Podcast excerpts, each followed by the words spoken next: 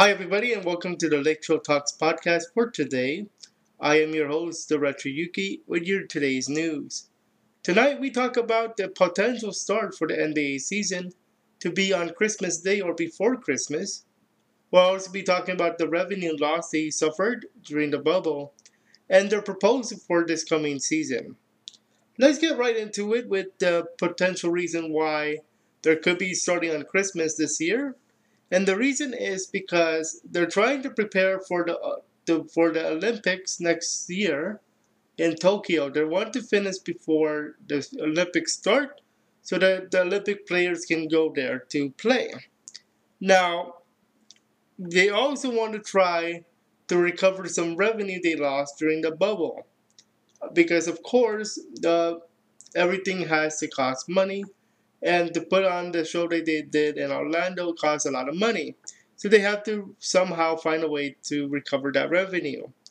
And they're going to try to get a deal finalized for the TV deal. So Turner Sports Network, ESPN, and all the good stuff.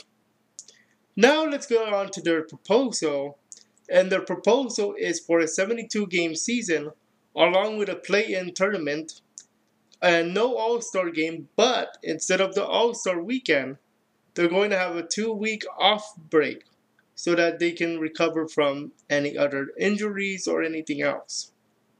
And finally, let's talk about the revenue loss in during the bubble. They lost a lot of revenue, of course, because of the bubble, because they have to purchase the whole area. They have to make sure Disney gets paid a little bit just for hosting them and all that good stuff. Now, their salary cap might drop this year just because of the bubble. And this Friday is a very important day for the NBA because the NBA and the NBA Players Association, NBAPA, will be meeting with each other to discuss the deadline for the discussions of this coming season. If there if breaking news comes out of this, I will be reporting this to you guys during the week.